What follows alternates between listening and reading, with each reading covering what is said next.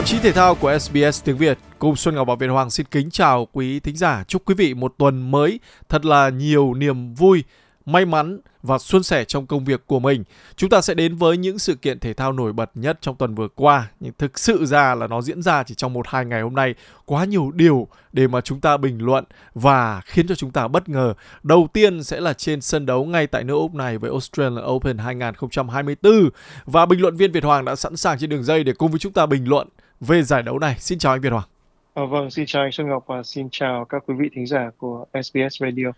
Thưa bình luận viên Việt Hoàng, tôi nghĩ rằng là những gì đã xảy ra ở Australian Open 2024 làm cho chúng ta rất tin tưởng vào tương lai của quần vợt một sự thay đổi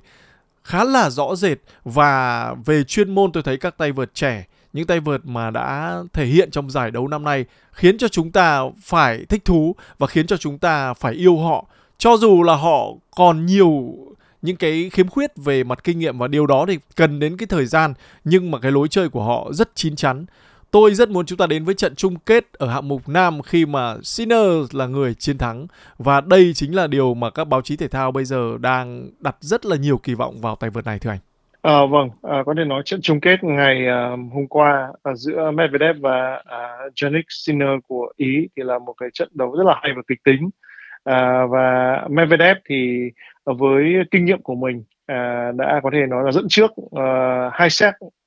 À, và tưởng chừng như là à, Medvedev đã vượt qua được cái um, có thể nói là vượt qua được cái um, rào cản tâm lý khi mà năm 2021 anh để thua Rafael Nadal với tỷ số là 3-2 sau khi đã dẫn trước hai set. À, thế nhưng mà cuối cùng thì à, uh, Yannick Sinner đã lấy lại được cái uh, phong độ, uh, sự tự tin của mình để lội ngược dòng giành chiến thắng với tỷ số là 3-2. Thế nhưng mà có lẽ là chiến thắng của Yannick Sinner thì nó không phải là những cái nền móng nền tảng cho cái chiến thắng của Yannick Sinner ở trong cái giải Úc mở rộng lần này thì đã được đặt móng từ ở mùa giải năm ngoái khi mà chúng ta biết rằng là tôi, tôi và anh Ngọc cũng có nói chuyện về uh, thế hệ trẻ uh, của tennis thì ờ, thế hệ của Medvedev thì mới chỉ có Medvedev là giành được một danh hiệu uh, uh, Grand Slam mà thôi. Thì những cái người mà cùng thế hệ của với cả Medvedev trong đấy có Zverev, Tsitsipas hay là Dominic Thiem thì uh, đều dừng lại ở ngưỡng cửa là trận chung kết thôi và họ chưa giành được giải Grand Slam nào. Thế nhưng mà ở uh, cái thế hệ sau thì chúng ta có Carlos Alcaraz, có Jannik Sinner, uh, có Jorge Giroud. Thì đây là những tay vợt trẻ và thậm chí là cả Kasparas nữa à, thì đây là những tay vợt trẻ mà à, mà được đánh giá rất là cao bản thân Djokovic đánh giá rất là cao. Nhưng mà nổi bật trong số những tay vợt trẻ mà đang lên à, thì đó chính là Carlos Alcaraz và à, Jannik Sinner. Thì mùa giải năm ngoái thì Jannik Sinner đã thi đấu rất là hay. Và trong mùa giải năm ngoái anh là tay vợt duy nhất mà giành chiến thắng trước hai trận trước uh, Djokovic à, và anh chỉ để thua ở trong cái trận chung kết ATP Final à, trước Djokovic khi mà thiếu kinh nghiệm thôi. Thì những cái việc mà thất bại trong cái trận chung kết trước Djokovic ở ATP Final trong mùa giải năm ngoái thì cũng là một cái bước đệm rất là quan trọng. Thứ nhất là cho Janik Sinner cái kinh nghiệm được thi đấu ở một trận chung kết lớn. Và cái điều thứ hai nữa là cái mùa hè vừa rồi tức là mùa hè vừa rồi cái giải um, preseason vừa rồi thì Janik Sinner đã tập luyện cực kỳ chăm chỉ cực kỳ chăm chỉ. Và bản thân huấn luyện viên của Janik Sinner còn nói rằng là sau cái trận thua Djokovic thì Janik Sinner có những cái đường bóng phải tập đến 5 tiếng và chỉ tập đúng một đường bóng à, để à, cho cái lối đánh của Janik Sinner hoàn hảo hơn để có thể hóa giải được những cái pha bóng uh, của những tay vợt uh, đang có phong độ tốt như là Djokovic và Medvedev. À, và có thể nói là Yannick Sinner đã đến Úc từ uh, cuối tháng 12 và đã tham gia những cái giải phong trào rồi là những uh, cái trận đấu biểu diễn để chuẩn bị uh, cho mùa giải này. À, và cuối cùng anh cũng là nhà vô địch của giải Australian Open. Và cái điều đáng nói ở đây là Janik Sinner với chiến thắng này thì đã mở ra à, một cái kỷ nguyên mới khi mà các tay vợt trẻ sẽ tự tin hơn rất là nhiều khi mà đương đầu với những tay vợt gạo cội trong đấy có Medvedev và Djokovic. Vâng và người ta sẽ phải nhắc tới những tay vợt trẻ nhiều hơn nữa trên báo chí và trong các chương trình. Quan trọng hơn là ngay cả ở hạng mục nữ năm nay thì chúng ta cũng đã chứng kiến những tay vợt mà không phải nhiều người biết tới tên tuổi từ tay vợt của người Trung Quốc,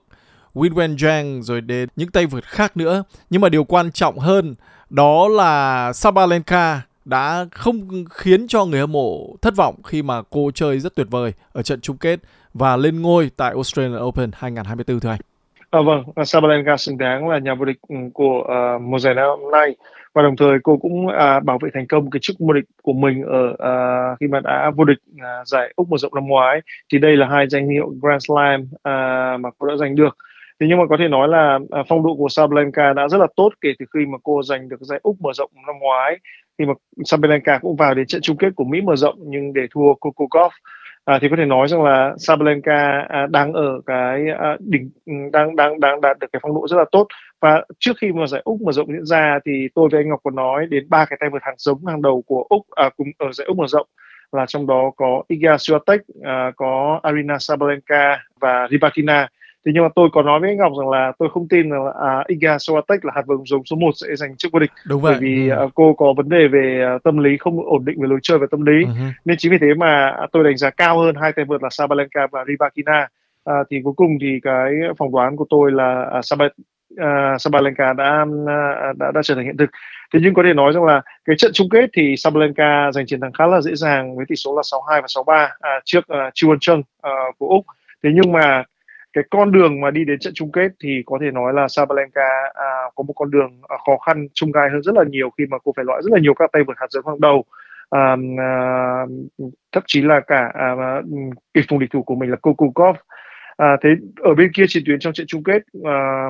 của Sabalenka đó chính là một tay vợt trẻ à, của Trung Quốc là Chiu Won Chung thì Chiu Won Chung mới có 21 tuổi thôi à, và đây với việc vào vào trận chung kết uh, Grand Slam lần này thì cô là tay vợt Trung Quốc thứ hai mà vào đến một trận chung kết của Grand Slam. Grand Slam thì nhưng mà cô đã không lập lại được thành tích của cái người đàn chị của mình là Lina. Khi mà Lina đã vô địch giải Úc mở rộng năm 2011 thế nhưng một. Cái điều đáng nói ở đây rằng là à, Chi Won Chung còn rất là trẻ à, mới ở độ tuổi 21 thôi thì nên là cô còn có một cái sự nghiệp rất dài phía trước. À, và cái huấn luyện viên của um, uh, huấn luyện viên của Chi Won Chung cũng là huấn luyện viên đồng là huấn luyện viên của Coco Golf và huấn luyện viên này còn nói rằng là à, à, Chu Văn Trân có thể nói là là một tay vượt rất là chăm chỉ tập luyện à, và có thể nếu như cô tiếp tục với cái đà này thì sẽ là một trong những năm tay vượt hàng đầu thế giới à, trong à, vài năm tới. à, thế nhưng mà cũng phải đổi lại là chúng ta vẫn cũng phải nhìn lại là chặng đường của Chu Văn Trân vào đến chung, chung kết thì có một phần nào đấy may mắn khi mà trong 6 trận mà ở cái giải Úc mở rộng trước khi trận chung kết thì Chi Won Chung không phải gặp một tay vợt hạt giống nào cả. Uh-huh. Cô luôn luôn tay thi đấu với những tay vợt à, à, ở có xếp hạng kém hơn mình rất là nhiều. Yeah, yeah. À, và chỉ vào đến trận chung kết thì cô mới phải gặp một tay vợt hạt giống đó chính là Sabalenka và ngay lập tức ở trong trận chung kết thì chúng ta thấy là Sabalenka à, thể hiện được đẳng cấp khác như thế nào. Thế nhưng cũng một phần nữa là Chi Won Chung thiếu kinh nghiệm khi mà đây mới chỉ là lần đầu tiên à, cô mới chỉ thi đấu chuyên nghiệp à, khoảng 2 năm nay và đây là lần đầu tiên cô vào được cái giải trận chung kết của một giải à, Grand Slam. Và phần nào đi nữa um, à, cái sự um, à, à, chưa thiếu kinh nghiệm cũng đã thể hiện được rất là rõ. Còn Sabalenka với việc là à, không những là đương kim vô địch à, đồng thời với việc là được thất bại đã rất là nhiều lần vào các cái trận chung kết Grand Slam Final và thậm chí là ở bên kia chỉ tuyến là, là người thất là người thất bại nữa. Thì Sabalenka đã có nhiều rất là nhiều hơn kinh nghiệm à, đúc kết để rút ra. À, và chúng ta thấy rằng là à, kinh nghiệm rất là quan trọng. Và ngay cả ở trong cái trận chung kết à, ở giải hạng mục nam giữa Medvedev và Janik Sinner chúng ta thấy rằng là Janik Sinner hai set đầu tiên uh, thi đấu gần như mất hồn và không thể hiện được hết là uh, cái cái cái uh, phẩm chất của mình. Nhưng mà bởi vì là uh, Sinner bị ngợp và không thể uh, do thiếu kinh nghiệm. Uh, và Medvedev thì có thể nói rằng là có rất là nhiều kinh nghiệm và Medvedev thì có thua kém hơn về thể lực bởi vì là ở trận bán kết thì Medvedev à, phải um, thi đấu 5 set với cả Zverev nên là Medvedev rất là mệt. Nên mà Medvedev đã sử dụng một chiến thuật là thi đấu thật là nhanh uh, để uh, có thể nói là vỗ mặt uh, giành chiến thắng uh, uh-huh. trong bánh trước Jannik Sinner. Thế nhưng mà Jannik Sinner sau hai set uh, thì đã, đã lấy lại được bình tĩnh và cuối cùng thì thể lực của Jannik Sinner và uh, cái phẩm chất của Jannik Sinner uh, đã được thể hiện rất là rõ ở ba set cuối cùng. Thì chúng ta thấy rằng là kinh nghiệm để thua ở cái trận ATP Final với Djokovic uh, cũng giúp cho uh, Jannik Sinner lấy lại được sự tự tin ở ba set cuối cùng ngày hôm qua. Uh, và chúng ta sẽ chờ xem là trong tương lai à, với những tay vợt trẻ là mới có Alcaraz và mới có Jannik Sinner là giành được chức liệu những tay vợt trẻ khác như là Casper Ruud, Roger Brun um, hay là Taylor Fritz của Mỹ liệu những tay vợt trẻ khác có được phẩm chất của nhà vô địch như là Jannik Sinner hay không? Và chúng ta sẽ nhìn về phía trước cũng như những tay vợt sẽ nỗ lực hơn nữa. Các tay vợt trẻ của chúng ta sẽ đưa quần vợt đến một giai đoạn mới. Tôi hoàn toàn đồng tình với bình luận của anh cũng như hy vọng vào những tay vợt đó. Quý thính giả đang theo dõi tạp chí thể thao cùng Xuân Ngọc và Việt Hoàng và bây giờ thì chúng ta sẽ đến với Asian Cup 2024. Quý vị theo dõi chương trình của chúng tôi thì Xuân Ngọc cũng đã giới thiệu, cũng đã đưa tin đến quý vị vào buổi tối ngày hôm qua trước khi trận đấu của đội tuyển Úc chúng ta với Indonesia diễn ra tại Asian Cup 2024, một số những cái điểm chính trước trận đấu và nó đã diễn ra vào lúc 10 giờ 30 phút tối qua với chiến thắng gần như không thể nào phủ nhận được đối với đội tuyển Úc Socceroos 4-0 và Indonesia tất nhiên là người thua cuộc. Thế nhưng cái cách mà Úc thắng Indonesia thì lại là điều cần phải bàn tới trong trận đấu này. Nếu quý vị theo dõi trận đấu này, quý vị sẽ thấy những gì mà Indonesia thể hiện không hề e ngại hay lo sợ hoặc là rụt rè trước lối chơi của Úc đâu. Mà cái điều quan trọng đó là Socceroos của chúng ta chưa để lại được những cái nét những cái đẳng cấp của mình thể hiện rõ ràng trước một đội bóng ở cửa dưới. Bình luận viên Việt Hoàng Anh đánh giá như thế nào sau khi theo dõi 90 phút của trận đấu này cho dù Socceroos là người chiến thắng? Vâng, tôi cũng hoàn toàn đồng ý với ý kiến của anh Ngọc. Tôi thấy rằng là thực ra trong cái trận đấu ngày hôm qua giữa Australia với cả Indonesia thì chúng ta thấy không không một đội nào nhỉnh hơn và cái con số thống kê cũng thể hiện rất là rõ điều đó khi mà số lần sút bóng về khung thành, số cơ hội được tạo ra, à, số lần sút thành trúng gôn và hai đội cũng ờ, đều kiểm soát là 52% và 48% quyền kiểm soát bóng. Và hai đội cũng có khoảng hơn 400 đường truyền cho nên là về mặt à, thế trận mà nói thì hai đội thi đấu khá là cân bằng. Và cái lý do mà hai đội thi đấu cân bằng thì chúng ta biết là Indonesia có rất là nhiều các cầu thủ nhập tịch mà thi đấu ở châu Âu nên chính vì thế họ có đội hội hình khá là chất lượng tức là có thể hình có thể lực nên là họ sẵn sàng thi đấu đối công với Australia. Thế nhưng mà điều mà cả hai đội này cùng thiếu đó chính là một cái bản sắc thi đấu rõ ràng và chúng ta được thể hiện thấy rất là rõ ngày hôm qua. Và trận đấu ngày hôm qua thì nó là như một cuộc uh, gọi là một cuộc đua về thể lực và thể hình khi mà có rất là nhiều các pha vào va chạm và khá là à, khá là bạo lực. khá là ừ. vâng tức là tôi xin phép đánh giá trận đấu này như một cái trận đấu vật đấy ạ. Vâng tôi hoàn toàn đồng ý ý kiến của anh Ngọc khi mà cả hai đội có thể nói là thi đấu rất là rác và à, vào bóng có thể nói là rất là mạnh. Thì tôi không muốn nói đến từ thô bạo nhưng khá là mạnh thế nhưng mà chúng ta thấy rằng là đội úc thì uh, giành chiến thắng uh, nhờ hai yếu tố. Thứ nhất là yếu tố may mắn khi mà chúng ta cái bàn thắng đầu tiên là có một phần may mắn. Khi mà là cú sút của uh, Jackson Irvine thì đã được đập chân hậu vệ và à, đổi hướng khiến cho thủ môn của Indonesia không cản cản phá. Thì những bàn thắng sau của Australia, của Australia thì thì lại uh, dựa vào tức là Australia uh, có thể nói là có thể hình tốt hơn thể lực tốt hơn sự càng lướt tốt hơn thế nên là những bàn thắng sau của Australia được thể hiện điều đấy rất là rõ. Vì đặc biệt là bàn thắng uh, của um, cuối cùng bàn thắng của Shota Harry Shota và bàn thắng thứ hai của uh, uh, Martin Boy đây là những bàn thắng cho thấy là Australia vượt hơn uh, nhỉnh hơn Indonesia về thể hình và thể lực và sức dướn. Thế nhưng mà đổi lại chúng ta thấy rằng là cả hai đội bóng thì có rất là nhiều thể hình rất là nhiều thể lực thế nhưng mà không có một cái lối chơi uh, rất là rõ ràng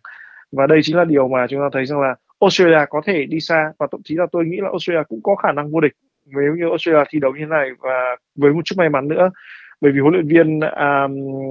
uh, Graham Arnold cũng rất là tính toán trên con đường khi mà trong những trận đấu vừa rồi ông liên tục thay đổi đội hình đặc biệt là tuyến tiền vệ và tiền đạo để các cầu thủ luôn luôn à, để các cầu thủ luôn luôn có được cái duy trì được cái thể lực thể trạng tốt nhất. À, và chính vì thế mà Australia có thể đi đi sâu. Um, thế nhưng uh, và có thể là giành chức vô địch. Thế nhưng mà điều đáng nói ở đây rằng là uh, chúng ta không xây dựng được bản sắc gì và không xây dựng được một cái lối đá mà uh, mà sau này uh, chúng ta chiến thắng của chúng ta không dựa vào may mắn nữa. Uh, uh, chúng ta sẽ chờ xem là trong những trận đấu tới uh, thì đội tuyển úc sẽ thi đấu như thế nào trước những đối thủ mà thi đấu uh, uh, có bản sắc như là nhật bản hay là hàn quốc uh, hay là các tiểu vương quốc ả rập thống nhất. Vâng, Australia thì đã từng vô địch năm 2015 rồi. Và cái điều bây giờ là họ mong muốn sẽ tiếp tục đến với bóng đá thế giới tiếp tục sánh vai với các đội bóng mạnh khác. Và như họ đã từng làm ở những năm 2000 2006 tại World Cup thì điều đó mới là điều quan trọng và điều mà được nhiều người quan tâm đến. Chứ đến bây giờ tôi để ý theo dõi thì không nhiều người xem Asian Cup về đội tuyển Socceroos của chúng ta khi mà đối đầu với những đội bóng như thế này. Cái điều đó là một thực tế và chúng ta sẽ chờ xem cái bản sắc của đội bóng Úc sẽ trở lại như thế nào trong tương lai. Nhưng mà nói tới đối thủ của đội tuyển Úc Indonesia thì họ chính là đội bóng đã loại đội tuyển Việt Nam vượt qua đội tuyển Việt Nam trong cái vòng đấu trước. Và khi mà nói tới đội tuyển Việt Nam thì sau cái thất bại trên Indonesia thì người ta mong chờ một cái trận đấu tỏa sáng hơn, một cái trận đấu có thể là một chiến thắng cho dù tỷ số như thế nào đi nữa trước Iraq. Và Việt Nam không làm được điều đó, họ vẫn thất bại với tỷ số 2-3. những cái cách họ thua như thế nào bây giờ cũng lại đang là tiêu điểm khiến rất là nhiều những cái bình luận. Bây giờ nếu mà theo dõi các cái trang báo thể thao hay là các cái trang về mạng xã hội liên quan đến bóng đá thì chắc bình luận viên Việt Hoàng cũng đã thấy rồi, chúng ta đều đọc được. Khi mà những cái niềm hy vọng nó càng lớn thì dẫn đến những cái thất vọng càng to và từ đấy mà người ta khá nặng nề với những bình luận dành cho đội tuyển Việt Nam. Tuy nhiên dường như Truzier ông huấn luyện viên của đội tuyển Việt Nam vẫn đang tiếp tục làm công việc chuyên môn của mình bởi vì dù gì đi nữa ông đã ký hợp đồng mà ký hợp đồng thì phải làm cho đúng như những người chuyên nghiệp. Anh nhận định như thế nào về cách đội tuyển Việt Nam chơi trong trận đấu với Iraq vừa qua? Liệu chúng ta có thể tiếp tục đặt cái lòng tin vào ông thầy này không? À, vâng, sau cái trận đấu gặp đội tuyển Iraq mặc dù chúng ta thua với tỷ số là 3-2 à, thế nhưng mà tôi thấy thực sự là trận đấu này để lại nhiều niềm hy vọng hơn là những điểm tiêu cực. Thế nhưng mà sau cái trận đấu này thì như anh Ngọc nói là cộng đồng mạng rồi là các cái bình luận viên rồi là những người làm chuyên môn bóng đá thì tôi thấy là 80% là những ý kiến gọi là rất là tiêu cực và chỉ có 20% là các cái cổ động viên à, những người mà theo tôi nghĩ là thực sự uh, um, thực sự mà nhìn vào uh, tương lai của đội tuyển thì họ có những ý kiến tích cực. Ờ, và uh, cái việc mà đội tuyển Việt Nam bị loại khỏi Asian Cup thì theo tôi nghĩ là không phải là cái gì nó là điều gọi là ngạc nhiên bởi vì đội tuyển của chúng ta không phải là đội tuyển mạnh nhất mà chỉ là một trong những đội tuyển mạnh ở khu vực Đông Nam Á thôi. Cho nên là chúng ta dưới thời ông Park Hang-seo mà đi vào đến tứ kết thì cũng chỉ là may mắn thôi. Uh, và chúng ta dựa trên một lối đá gọi là phòng ngự uh, phản công và đặc biệt là chờ mà một yếu tố may mắn rất là nhiều thế nhưng mà trong cái trận chính nhưng mà vấn đề là chúng ta biết rằng là chúng ta thuê ông Chuzier là không phải là để tiếp tục sử dụng lối đá đó bởi vì bản thân tới thời cuối ông Park Hang-seo khi mà ông Park Hang-seo tiếp tục thi đấu phòng ngự phản công và vẫn để thua thì rất là nhiều các cổ động viên cũng lại à, đòi sa thải ông Park Hang-seo. À, thế nên chính vì thế mà chúng ta thấy nhá chúng ta thuê ông Chuzier để chúng ta thay đổi cục diện bóng đá thay đổi tương lai bóng đá. À, thế nhưng mà tôi lấy một cái trích dẫn cái bình luận ở đây là một là của một cái um, chuyên gia bóng đá là cũng đồng thời cũng là cựu huấn luyện viên là Đoàn Minh Sương. À, trước đây thì có ông là Vũ Mạnh Hải, nhưng ông Đoàn Minh Sương lại à, tiếp tục chỉ trích ông Chu Diê và đặc biệt cái câu nói ở đây mà ông Đoàn Minh Sương nói rằng là ông Chu Diê nên bỏ cái tôi của mình đi. Đây là một cái nhận xét theo tôi nghĩ nó quá là gọi là personal, tức là và theo tôi nghĩ là ông Chu Diê là một người rất là chuyên nghiệp. Và huấn luyện viên ờ, và bình luận viên Đoàn Minh Sương còn nói tiếp tục là ông Chu Diê nên bỏ cái tôi của mình đi là sử dụng ít cầu thủ trẻ hơn mà nên sử dụng nhiều cầu thủ có kinh nghiệm hơn thì nhưng mà trong một thời gian trở lại đây và đặc biệt là trong cái giải Asian Cup này, này cái, cái lý do mà huấn luyện viên Chuze phải sử dụng cầu thủ trẻ hoặc muốn sử dụng cầu, cầu thủ trẻ thì có ba lý do. Lý do thứ nhất là các cầu thủ uh, đàn anh thì đều bị chấn thương hoặc không đạt phong độ tốt. Như chúng ta biết rồi Hoàng Đức rồi Quế Ngọc Hải uh, uh, rồi Bùi Tiến Dũng. Rất là nhiều các cầu thủ uh, trụ cột uh, thậm chí là uh, Tiến Linh bị chấn thương đâm ra là ừ. không có được đầy đủ còn những cái cầu thủ mà trụ cột mà có tham gia đội tuyển trong đấy có Đỗ Hùng Dũng thì mới trở lại sau khi chấn thương chưa hoàn toàn phục hồi về thể lực rồi những cầu thủ khác như là Hồ Tấn Tài hay là uh, uh, Văn Thanh thì đều không đảm bảo được cái vấn đề về chuyên môn vì cả hai cầu thủ này cũng vừa mới trở lại chấn thương uh-huh. thế nên cái nguyên cái lý do đầu tiên mà ông phải sử dụng cầu thủ trẻ và không sử dụng được có nhiều quá nhiều cầu thủ kinh nghiệm để sử dụng bởi vì những cầu thủ có kinh nghiệm hoặc là chấn thương hoặc là mất phong độ cái thì lý do thứ hai là huấn luyện viên Chuze muốn sử dụng các cầu thủ trẻ để họ tích lũy kinh nghiệm. Chúng ta biết rằng là đội tuyển của chúng ta bị thua uh, ở thế giải Asian Cup lần này là vì hai hai cái lỗi rất là hai lỗi cá nhân thôi uh, của hai cầu thủ trẻ. Thứ nhất là lỗi của uh, Phạm Thanh Bình ở trong trận gặp Indonesia khi mà anh rất là non khi kèm người và để dẫn đến một quả penalty. Và cái trận thua chúng ta để thua Iraq thì là khi mà đội tuyển Việt Nam phải thi đấu với 10 người khi mà Khuất Văn Khang uh, lệnh hai thẻ vàng uh, ở trong cái trận đấu gặp Iraq ở cuối hiệp 1 và dẫn đến là anh bị dẫn thay đỏ. Yeah. Tuy nhiên hai cái lỗi này ấy, thì là do thiếu kinh nghiệm đúng không nhưng mà nếu mà các thủ thủ trẻ thì không tiếp tục thi đấu thì làm sao họ tích lũy được kinh nghiệm và chúng ta cũng biết rằng là trước đây khi mà dưới thời ông Park Hang-seo các cầu thủ uh, các cầu thủ của chúng ta thậm chí là những cái cầu thủ như là Quế Ngọc Hải rồi là những cái cầu thủ mà mình gọi là có kinh nghiệm đi họ cũng uh, họ cũng mắc lỗi cá nhân. Đúng vậy. Nên chính vì thế ừ. mà không không phải là cầu thủ trẻ phải mắc lỗi cá nhân mà cầu thủ Việt Nam rất hay mắc lỗi cá nhân. Và nhưng mà chính vì thế mà các cầu thủ trẻ họ có được uh, mắc lỗi như thế này thì họ mới có những bài học. Uh, và cái lý do thứ ba nữa uh, là tại sao ông Chuzier lại muốn dùng cầu thủ trẻ bởi vì các cầu thủ trẻ thì họ luôn có cái đầu óc mở và họ luôn dễ dàng tiếp thu được cái triết lý bóng đá mới. Bởi vì những cầu thủ uh, chúng ta đã thành danh thì rất dễ họ mắc một cái vấn đề là bệnh ngôi sao. Họ có cái tôi lớn và thậm chí như Hoàng Đức cũng đã có thời gian là xích mích với Leon Chuzier à, vì cái tôi. Nên chính vì thế mà những cầu thủ lớn họ không muốn di chuyển họ không thể thích ứng với lối chơi mới thì họ lại thi đấu tệ đi để làm huấn luyện viên bị sa thải. Thì bài học này chúng ta thấy ở bóng đá châu Âu rất là nhiều rồi thế nên chính vì thế mà ông Chuze quyết dùng thủ trẻ để chúng ta có một tương lai sáng lạn hơn xây dựng một lối đá mới. Có thể bây giờ chúng ta chưa đáp ứng được thể lực thế nhưng mà nếu chúng ta tiếp tục thi đấu thế này thì chúng ta sẽ tăng thể lực lên uh, của các cầu thủ lên. À, thế nhưng có một điều mà chúng ta thấy rằng là trong ba trận đấu ở cái giải uh, Asian Cup lần này thì tôi thấy rằng các cầu thủ của chúng ta luôn luôn thi đấu hết mình đến tận những giây phút cuối cùng. Uh-huh. và đặc biệt điều mà quan trọng nhất là trong trận gặp Iraq khi mà chúng ta thi đấu với có 10 người trong toàn bộ thời gian hiệp 2 chúng ta vẫn chiến đấu mà vẫn ghi bàn vào lưới đội tuyển Iraq. Và sau trận đấu này thì thậm chí cầu thủ của Iraq và huấn luyện viên của Iraq còn phải nể phục đội, cái cái tinh thần thi đấu uh, của đội tuyển Việt Nam. Uh, và chúng ta thấy rằng là chúng ta không nhất thiết phải vào đến vòng sâu, mà vấn đề là chúng ta nhận được gì, học được gì và đúc kết được gì từ những cái trận đấu đã qua. Và theo tôi nghĩ là ở giải Asian Cup lần này, mặc dù để thua thì nhưng mà với những gì mà đội tuyển chúng ta thể hiện được trước đội tuyển Nhật Bản và đội tuyển Iraq thì hoàn toàn rất là hài lòng và rất là tin tưởng vào những gì mà ông Chuzier đang làm và sau cái giải Asian Cup lần này thì trước những cái gọi là búa rìu dư luận thì liên đoàn bóng đá Việt Nam đã đưa ra một cái thông cáo nói rằng là rất là tin tưởng và tiếp tục ủng hộ ông Chuze thì theo tôi nghĩ đây là một điều ừ. rất là lắng làm. Và một điều nữa mà tôi cũng muốn nói là ờ, đội trưởng là Đỗ Hùng Dũng sau cái trận thua gặp Iraq thì có nói với các cầu thủ trẻ là tôi có nhắc với các cầu thủ trẻ là hãy nhớ đến thất bại này Đúng để chúng ta nhìn về tương lai và sẽ không mắc lại những sai lầm nữa. Thì đây theo tôi nghĩ là những cái tín hiệu rất là tích cực nhất là từ liên đoàn bóng đá Việt Nam và đặc biệt là những cầu thủ có kinh nghiệm như là Đỗ Hùng Dũng. Vâng và các cầu thủ trẻ tôi tin rằng tất cả những cầu thủ trong số họ đều cảm kích và đều học được rất nhiều từ Asian Cup năm nay và đó có thể sẽ là bài học cho cả các lứa cầu thủ đàn em nữa cơ. Với thông tin này chúng tôi khép lại tạp chí thể thao ở đây. Rất cảm ơn bình luận viên Việt Hoàng. À, vâng, xin chào Trương Ngọc và xin chào các quý vị khán giả của SBS Radio.